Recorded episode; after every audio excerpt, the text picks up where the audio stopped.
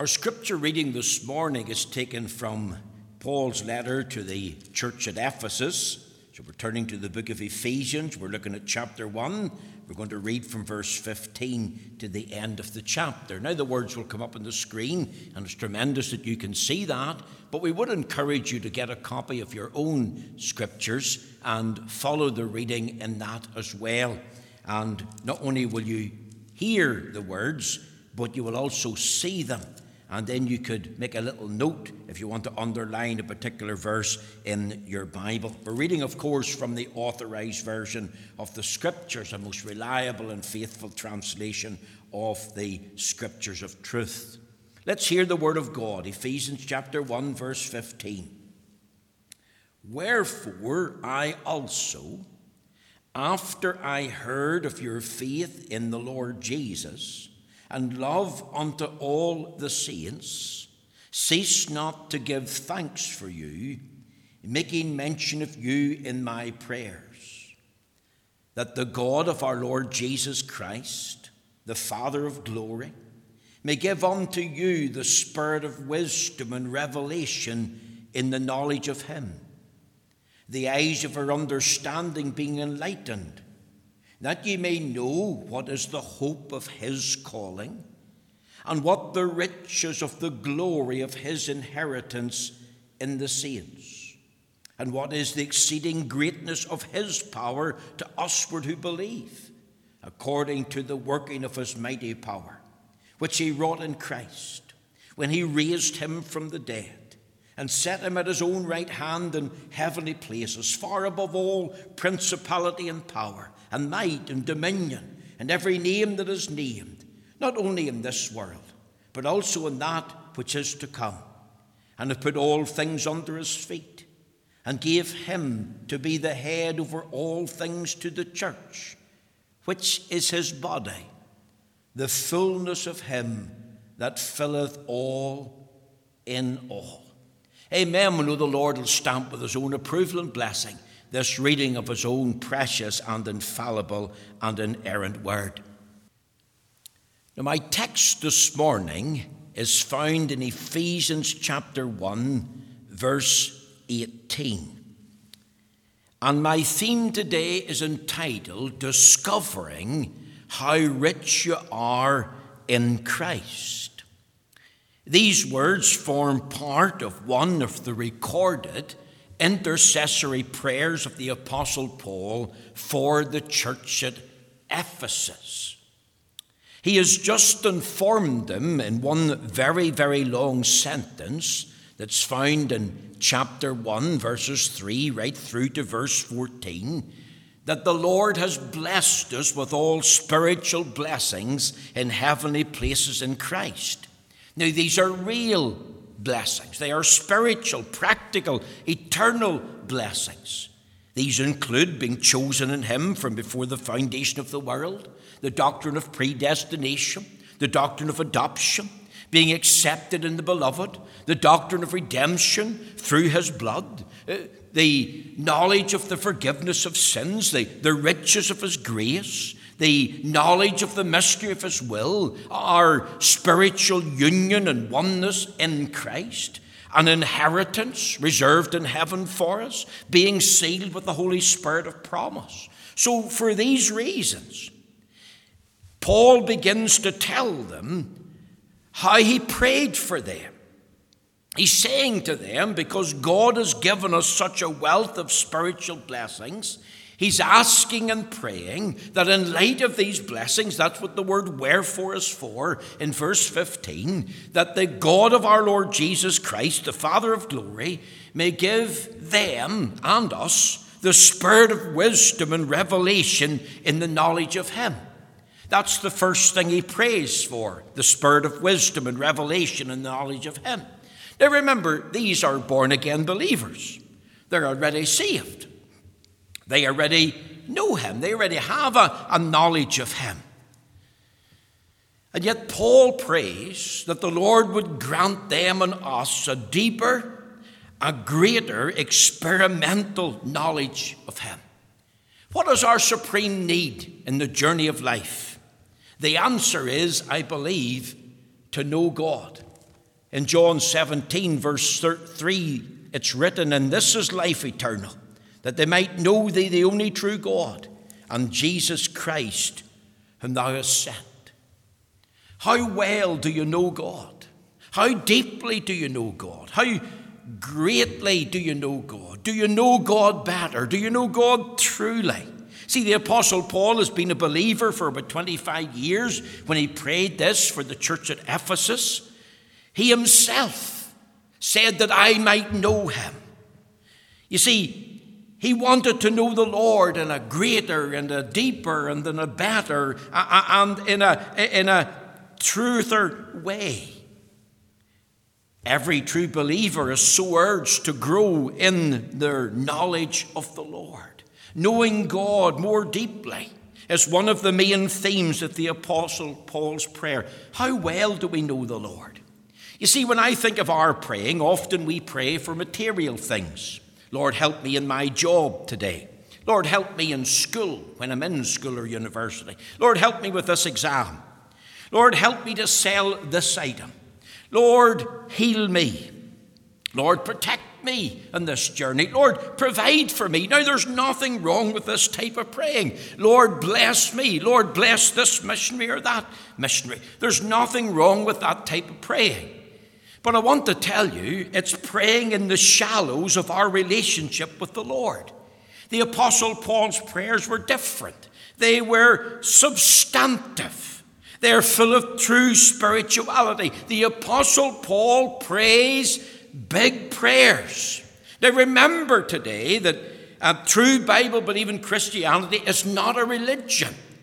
We hate man made religion, it's a relationship, a personal relationship, a loving personal relationship. And I want to tell you that relationship doesn't run on autopilot. Can you recall the time you first fell in love with your um, wife? Think of the newness and the excitement and the joy and happiness of that relationship. And, and then you discover then, after being married for a few years, that that relationship takes effort. You've got to work hard in that relationship. And in the marriage bond, you want to grow, grow closer. You want to get to know your spouse better. And of course, the danger in the relationship is that the first love dies. And then there's a distance in that relationship. It becomes a mere existence. And then it's lost its joy, it's lost its appeal. And yet there's so much more in that relationship. There, there's growing in that relationship, getting to know each other uh, deeply and greatly and, uh, and better and truly. The second thing that he prays about is that the eyes of your understanding would be enlightened. The third thing that he prays about is that you might know what is the hope of your calling. The fourth thing that he prays about is what the riches of the glory of his inheritance in the saints. The fifth thing that he prays about is the exceeding greatness of his power to usward who believe. Now, today, I want us to focus on the fourth spiritual item that Paul prayed about for the people of God at Ephesus. Not just them, but us as well. He wanted them and us to discover their riches in Christ. Let me ask the question just how rich are you? Now, the word riches is used 95 times in the Bible. Five of them are in the book of Ephesians. The word inheritance is used about 203 times in the Bible, and four of them are in the book of Ephesians. Here's one of them.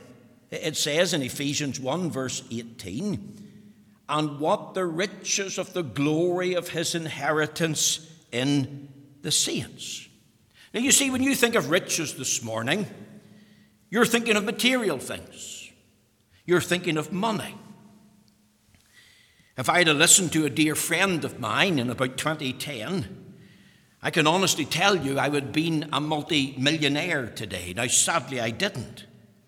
But do you know that I am very rich spiritually in Christ. I may not be rich monetarily or in this world's eyes, but I am very spiritually rich in Christ. And one day I'm going to be very, very rich because it's all going to be revealed one day by God in heaven. And here's the Apostle Paul, and he's praying that this whole church, every believer in it, every true living saint, would discover how rich they are in Christ. And that's one of the things that Paul prays about, and that's what I want us to focus on this morning. Out of these five big prayers that he prays, here's one of them discover how rich you are in Christ. Now, notice three things. Think of the focus of your riches in Christ. If you look at our text, it says, the eyes of your understanding being enlightened. Now, we'll pause there. What does that mean? Well, it literally means the eyes of your heart. It's a reference to the intellect, the will, the emotions, the affections, the mind. You see, to know God deeply, to know God well and truly and better, God must open our eyes. Remember that sin blinds the minds of unbelievers. Sin renders us incapable of knowing God. Sin renders us with a lack of understanding in regard to the great truths of the gospel, so that God must open their eyes. Isn't this what Paul says in Ephesians 4, verse 18? Having the understanding darkened, being alienated from the life of God through the ignorance that is in them, because of the blindness of their heart. And over there in 2 Corinthians in chapter 4, the Apostle Paul made this tremendous statement in verse 4, 2 Corinthians 4 and 4 In whom the God of this world hath blinded the minds of them which believe not, lest the light of the glorious gospel of Christ, as the image of God, should shine unto them. For we preach not ourselves, but Christ Jesus the Lord, and ourselves your servants for Jesus' sake. Listen to these words For God, who commanded the light to shine out of darkness, got to think of the first creation, have shined in our hearts to do what? To give the light of the knowledge of the glory of God in the face of Jesus Christ.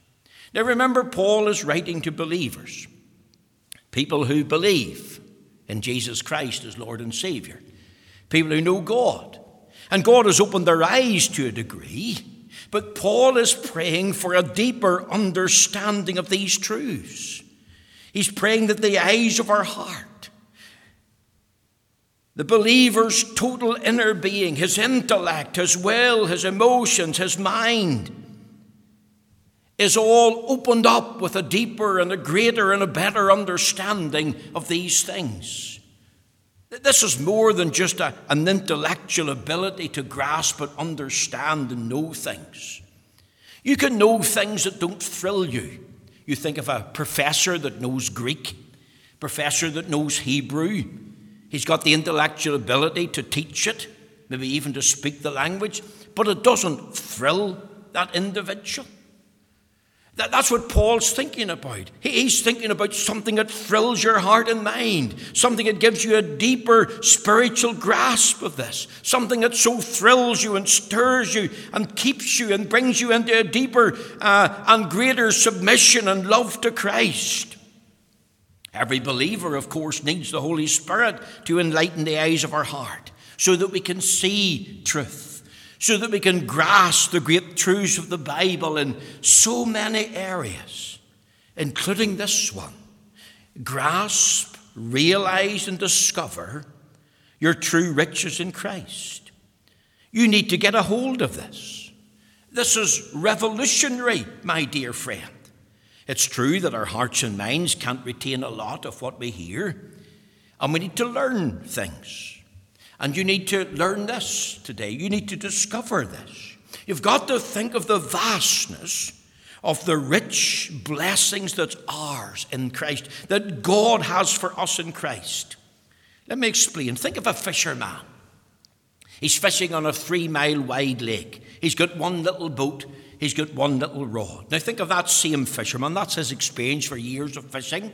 Think of that same fisherman. And he's now in a 3,000 mile wide ocean. He's now in a huge boat, and he no longer has a fishing rod, he's got a fishing net. And he's fishing in seas that have got waves at times that could be 30 to 50 feet high. You see, originally that fisherman had such a shallow understanding of things pertaining to fishing. But now he's got a, a deeper understanding of fishing in the ocean. And what is true of him is true of us. We have such a shallow understanding of our spiritual blessings in Christ. We have such a, a poor grasp and perspective on our riches in Christ, and we need enlightenment. Let me illustrate again. Suppose you get a letter, it's from a solicitor. He invites you to your reading of a will. You've got the date, the place, the time, and you've got to confirm. So you make the phone call, you send the email. You think of nothing else but from the first time you've heard this information via this letter. You're thinking of it, you're pondering it. Think of the night before. It'd probably be hard to sleep. You might be up making tea and pacing the floor. You're thinking, tomorrow's going to change my life. The day comes, you meet the solicitor, you get into your room, the will is being read. Other family members are there. It's strange that at that time they'd all be in attendance, nobody would be absent. They'd probably be all attentive. Here's the solicitor, he gets out the page, not a lot of words on it, and he reads this. Being of sound mind, I bequeath to my heirs, and there's a list of names, say ten, an equal portion of all my estate and all my earthly possessions according to the law of the land. So you're sitting there thinking, I'm getting an equal share. What does that mean? That means I'm rich. How much? Well, of course, the solicitor would got to estimate the uh, deceased estate. He's got to think about the money that he has in the bank, whether he has other additional properties, whether he's got shares. So he's sitting there informing this family, I've got to do my research, and then I will get back to you. But I estimate that it's worth a hundred million. So one of you is going to get 10 million each, minus, of course, my fees and other costs. Now, think of that. You see, here's Paul saying, We've got an inheritance. He mentions the word inheritance in the verse 18. Can you underline that? And he's already told them in a previous verse that we've got the down payment of the inheritance. If you look at Ephesians chapter 1, and it says there in verse um, uh, 13, in whom ye also trusted after that ye heard the word of truth, the gospel of your salvation, in whom also after that ye believed, ye were sealed with that Holy Spirit of promise, which is the earnest of our inheritance until the redemption of the purchased possession unto the praise of his glory. Now, do you see that? And one day we're going to acquire and fully possess our inheritance. Now it's ours now, but we've not fully taken ownership of it. There's so much more that awaits us. And one day we'll enter into the fullness of it. One day we're going to enjoy it. One day we'll experience the full benefits of our inheritance. And Paul is saying, now we need our eyes opened to comprehend it, to grasp that, to understand the riches of the glory of his inheritance. You see, the truth is, it blows our mind. The truth is that we can't take it all in. There's a story told about a very wealthy landowner in the United States of America, and he set all his slaves free before the abolition of slavery. They all left him, went their way, all but one. One stayed. He loved his master. And when the wealthy estate owner died, he willed all that he had to that one man who was a former slave. His entire estate, his house, his lands, large sum of money in the bank. The inheritance was all his. And the man was free. And the man was one of the most wealthiest in that particular state. Did you know that that man often went to the bank? And this is what he said to the cashier May I borrow a little more of my money? You see, that man couldn't grasp, couldn't understand, he couldn't take in the vastness of his wealth and fortune. And isn't that reflective of the way we live as God's people? We live sadly as spiritual paupers. We do not grasp nor understand the riches that we have in Christ, and it's reflected in our praying of asking for material things. It's reflected in our preaching. It's reflected in our practices, in our pondering of things, in our priorities.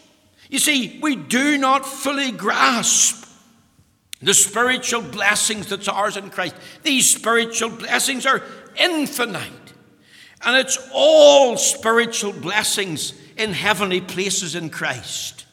And Paul is saying, I'm praying for you so that you can comprehend, so you can grasp the riches of the glory of his inheritance. Oh, how we need to realize and, and discover how rich we are in Christ. We need what's in our head to become the very stuff and substance of our heart.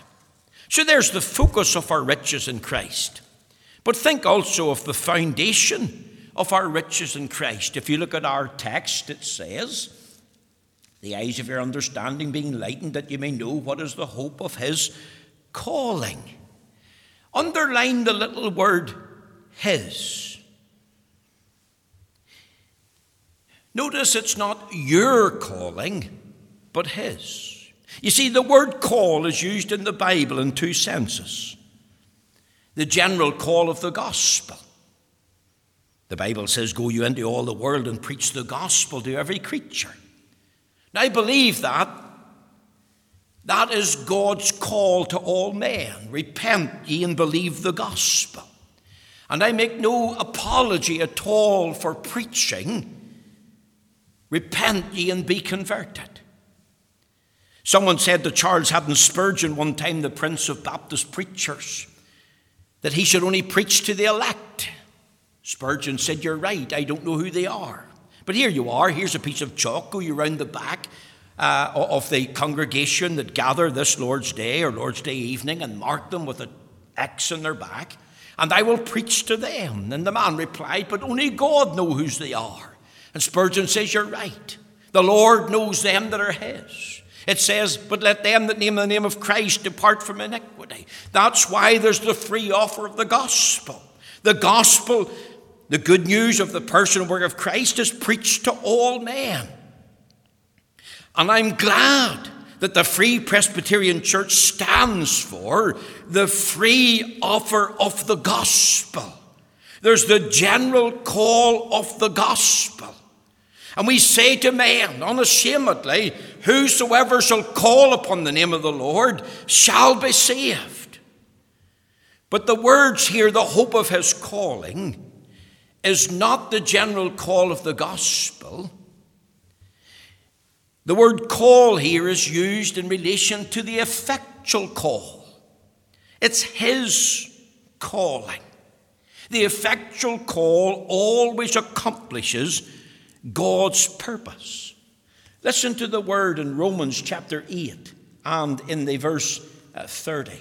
We read there in Romans 8 and verse 30 these words Moreover, whom he did predestinate, that means chosen, them he also called.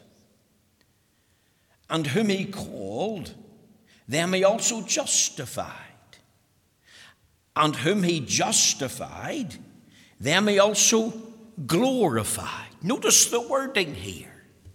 Notice the sequence here.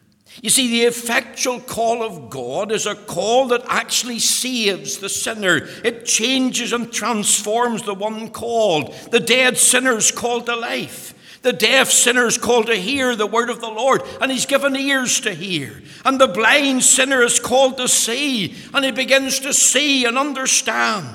You see, the hearts and minds of men are so wicked and so depraved that they're dead in trespasses and sins. They're blind to all that God is. They're, they're deaf to spiritual things and the voice of the Lord.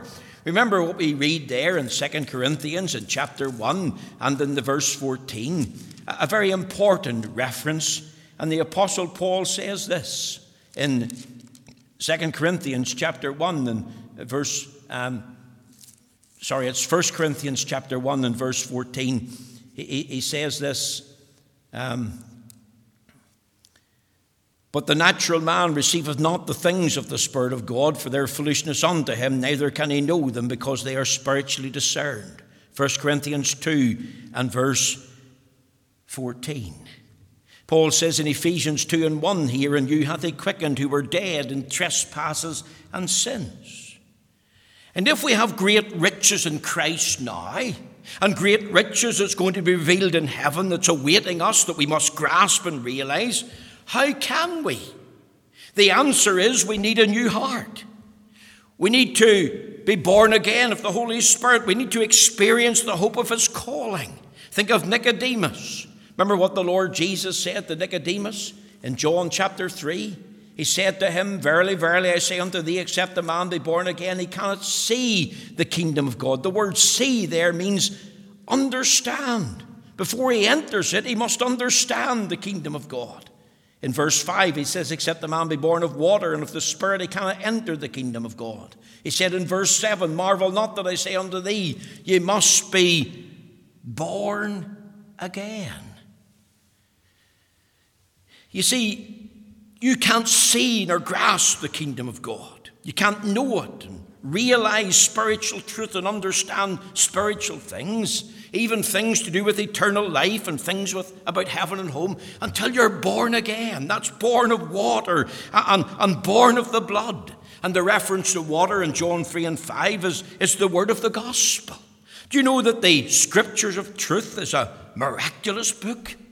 The word of truth comes to the sinner comes to that individual soul, summons that individual to repent and believe the gospel, points them to the Son of God, uh, talks about his person and work. And the Lord uses that word. The Lord uh, causes that soul to become awake. The Lord creates the spirit of faith. Faith cometh by hearing, and hearing by the word of God. And as if the light is switched on. And the Holy Spirit uses that word as a revelation of light and truth to bring that sinner uh, to the new birth. Isn't this exactly what Peter says? In 1 Peter chapter 1 and in the verse uh, 23 being born again not of corruptible seed but of incorruptible by the word of God which liveth and abideth forever. You see here's the application. God's salvation, your eternal hope doesn't rest in your calling in Christ. Now you must call in Christ, that's your responsibility. You choose Christ. But the emphasis here is not on his call to you, it's His choice of you. Realize that God has proposed in His heart and mind in eternity past to save you in Christ. So, with all your struggles today, your failures, your sins, your shortcomings, your backslidings, your doubts, your weaknesses, think about the hope of His calling. The word hope contains a subjective element. It stirs the emotions, it thrills the heart. This hope is sure and certain, but it also has an objective content. I want you to know that hope in these two ways subjectively, that it thrills your heart, and objectively, for it's not a vague, wishful thinking kind of hope. Now, let me ask you this question Do you know, have you experienced the hope of His calling?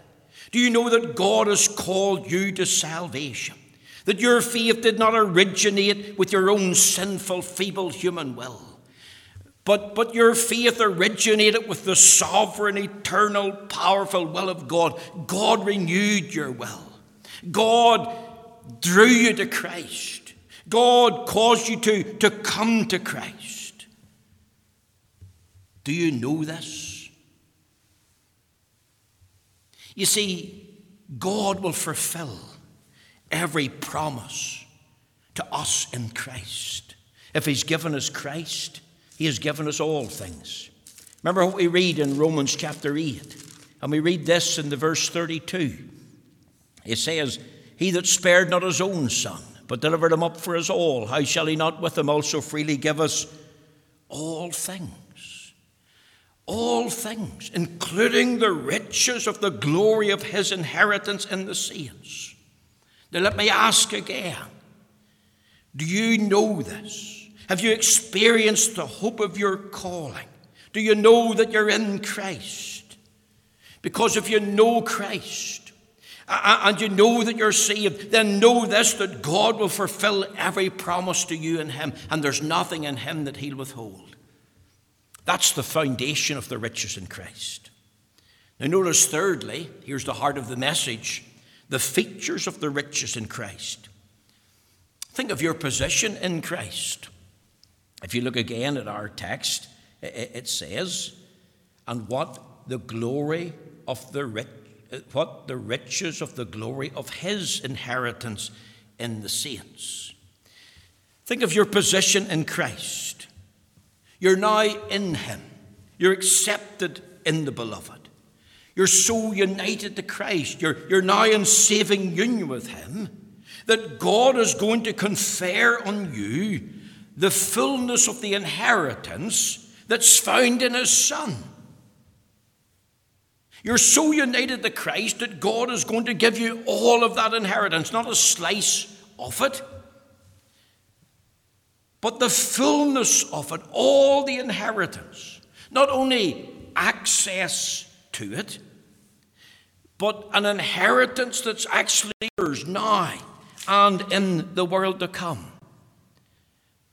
Think not only of your position in Christ, but think of your possessions in Christ. What a prayer! Is this not a big prayer of the Apostle Paul? And what the riches of the glory of his inheritance in the saints?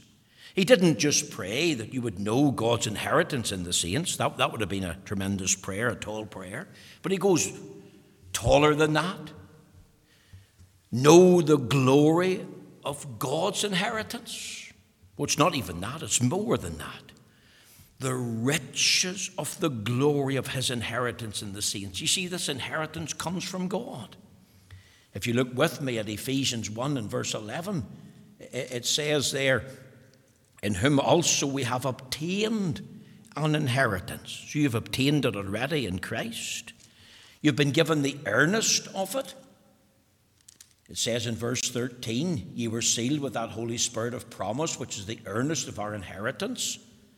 So, so there you've got the down payment. You've not only obtained it, it's yours now, you've got the down payment. And then he goes further and mentions in verse 18 the riches of the glory of his inheritance. See, this inheritance is stored up. And Paul prayed the same prayer for the church at Colossae in Colossians chapter 1 and in the verse 12. Uh, this is what he prayed there. Um, giving thanks unto the Father, which hath made us meet to be partakers of the inheritance of the saints of Christ in light. He also mentioned it in Acts chapter 20, uh, whenever he was leaving Ephesus for the very last time. He says in Acts 20 and verse 32, speaking to the Ephesian elders. So there's correlation here. Uh, th- this is what he says in verse 32 And now, brethren, I commend you to God and to the word of his grace, which is able to build you up and to give you an inheritance among all them that are sanctified. So it's not only for the church at Ephesus, it's among them all that are saved and sanctified. God has an inheritance for his people and he's giving it to his people. And the Holy Spirit is the down payment. And, and all, it's all of God's people equally, because they're all purchased by the blood. They all belong to God. They're all blessed because they're all heirs to a vast fortune now and in heaven. God's their Father. Jesus Christ is their Savior. The Holy Spirit indwells them. They've been born of the Spirit. They're, they're being led by the Spirit. Oh, can we appreciate the possessions that we have in Christ? Can we appreciate the value that God places on you and me in Christ? I asked you, how rich are you? Are you grasping for the riches of this world? You think of this world's goods, all its material possessions. I would say to you, young people, don't run after the riches of this world. Do you know, no matter how rich you are, a millionaire or a billionaire, They'll still be miserable riches. They'll not last. That they'll certainly not give the thrill that the riches of the glory of his inheritance in the saints gives. I would say to you, don't live to lay up treasure here on earth. Stop living for to lay up treasure here on earth. Why is this so wonderful? Why is it so glorious? Why is it so glittering this morning? Here's the answer it's the riches of the glory of His inheritance. What is that?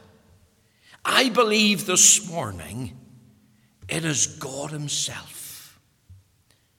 And if we have an inheritance that's God Himself, then we receive all that God is the glory of God.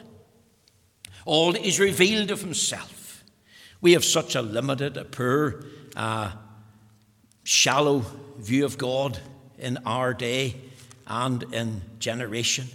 Remember our catechism? What is God? God is a spirit, infinite, eternal, unchangeable in his being, wisdom, power, holiness, justice, goodness, and truth.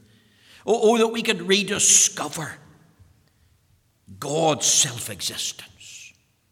How transcendent he is, how immanent he is, a, God of infinite grace, a, God with whom is plenteous redemption, a God of goodness, a God of justice, a God of honesty, a God of holiness, a God of purity.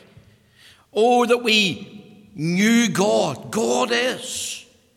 And the very perfections of God, remember, has been manifest in Christ. It's revealed in the face of Christ.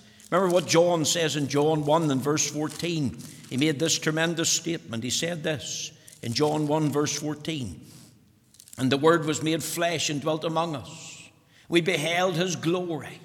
The glory as of the only begotten of the Father full of grace and truth. Can you behold the glory of God?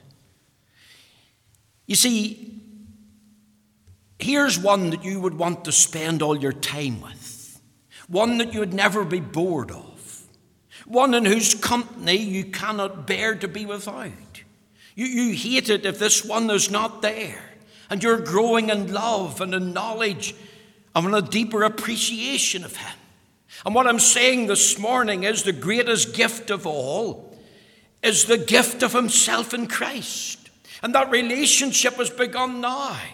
And we're in a journey towards the fullness of the relationship. And one day we'll be welcomed into heaven and home. And we'll bask in the fullness of it all. That's your possessions in Christ. Think of your prospect. We live our lives here and now. We live our lives with joys and sorrows. We live our lives in relation to relationships with family, job, school, university, work. We live our lives that are full of problems. And we often ask, well, what's the most practical solution to life's problems? And here's the answer ponder the prospect that you have in Christ. Our inheritance is God Himself and being with God. And God's inheritance, well, is bound up in Christ. See, God has an inheritance. The testator died, the Lord Jesus. And God's inheritance as His people. God promised His, his Son an inheritance, all that He died for in Christ. And one day he's going to welcome them through the front door to heaven. One day there's going to be a party in heaven. The Arnolds wrote the book, Some Party in Heaven. Why? Because we're meant to enjoy God. We're meant to enjoy God now and enjoy Him for all eternity. And there's our prospect.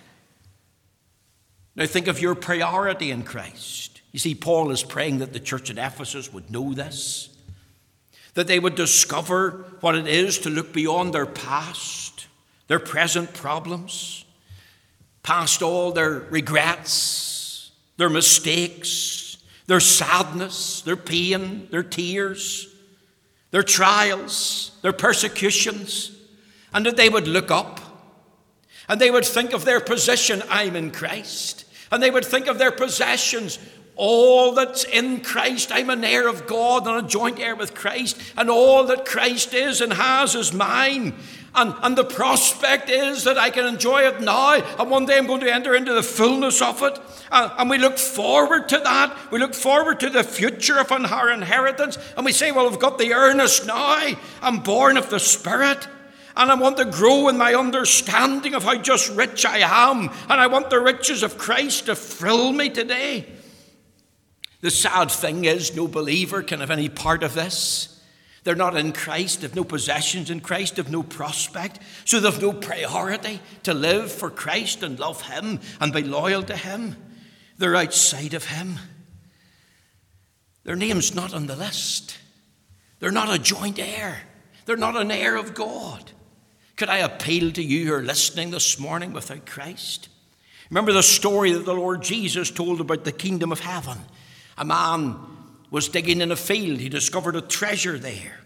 And he sold all the possessions that he had to buy that field because once he bought the field, the treasure became his. Uh, think of the kingdom of heaven being like the pearl of great price. Again, the man discovered a pearl, and, and he was willing to sell all that he had to buy the pearl. The treasure in the field, the pearl of great price. Well, that is Christ. We're to live in the enjoyment of Christ now because we're heirs of Christ. Don't, don't think about a scheme to make money. Think about the best deal. The best deal is bound up in God's Son. If He's given us Christ, remember what He says in Romans 8 and verse 32. I've read it. Let me read it again. He that spared not His own Son, but delivered Him up for us all, how shall He not with Him also freely give us all things? It'll be worth it all when we're seeing Christ face to face, when we're with Christ. Oh, down here with persecutions down here with sufferings, down here with trials and tears. But let's remember here's the features of our riches in Christ our possession. I'm in Christ. I've got all these possessions and many more. I've got this prospect one day I'm going to be with Christ, which is far better. And I make it my priority to live for Christ and to love Him and be loyal to Him. Let me finish this morning. Over there in the book of Romans, in Romans chapter 10, we read in verse 9 that if thou shalt confess with thy mouth the Lord Jesus, and shalt believe in thine heart that God hath raised him from the dead, thou shalt be saved. For with the heart man believeth unto righteousness, and with the mouth confession is made unto salvation. For the scripture says, Whosoever believeth on him shall not be ashamed. Never be ashamed of Christ. Think of the Son of God being the best deal that you could ever have. And your priority is to grow in that, to, to know that deeper and better to the honor and praise of His name. Let me ask you do you know that Christ is the greatest treasure in the world? That He alone is the pearl of great price? Are you confessing Him before men? Have you believed in your heart unto salvation and you're not ashamed to say that you belong to Christ, that you're His, you're blood bought and spirit born? I trust this morning that we'll discover how rich we are in Christ. I've only scratched the surface. This is a tremendous prayer, a tremendous subject. Here's just one out of the five petitions, but I leave this thought with you. Discover how rich you are in Christ. And the Lord bless you and make it practical as you live out your life before Him today. Thank you for listening.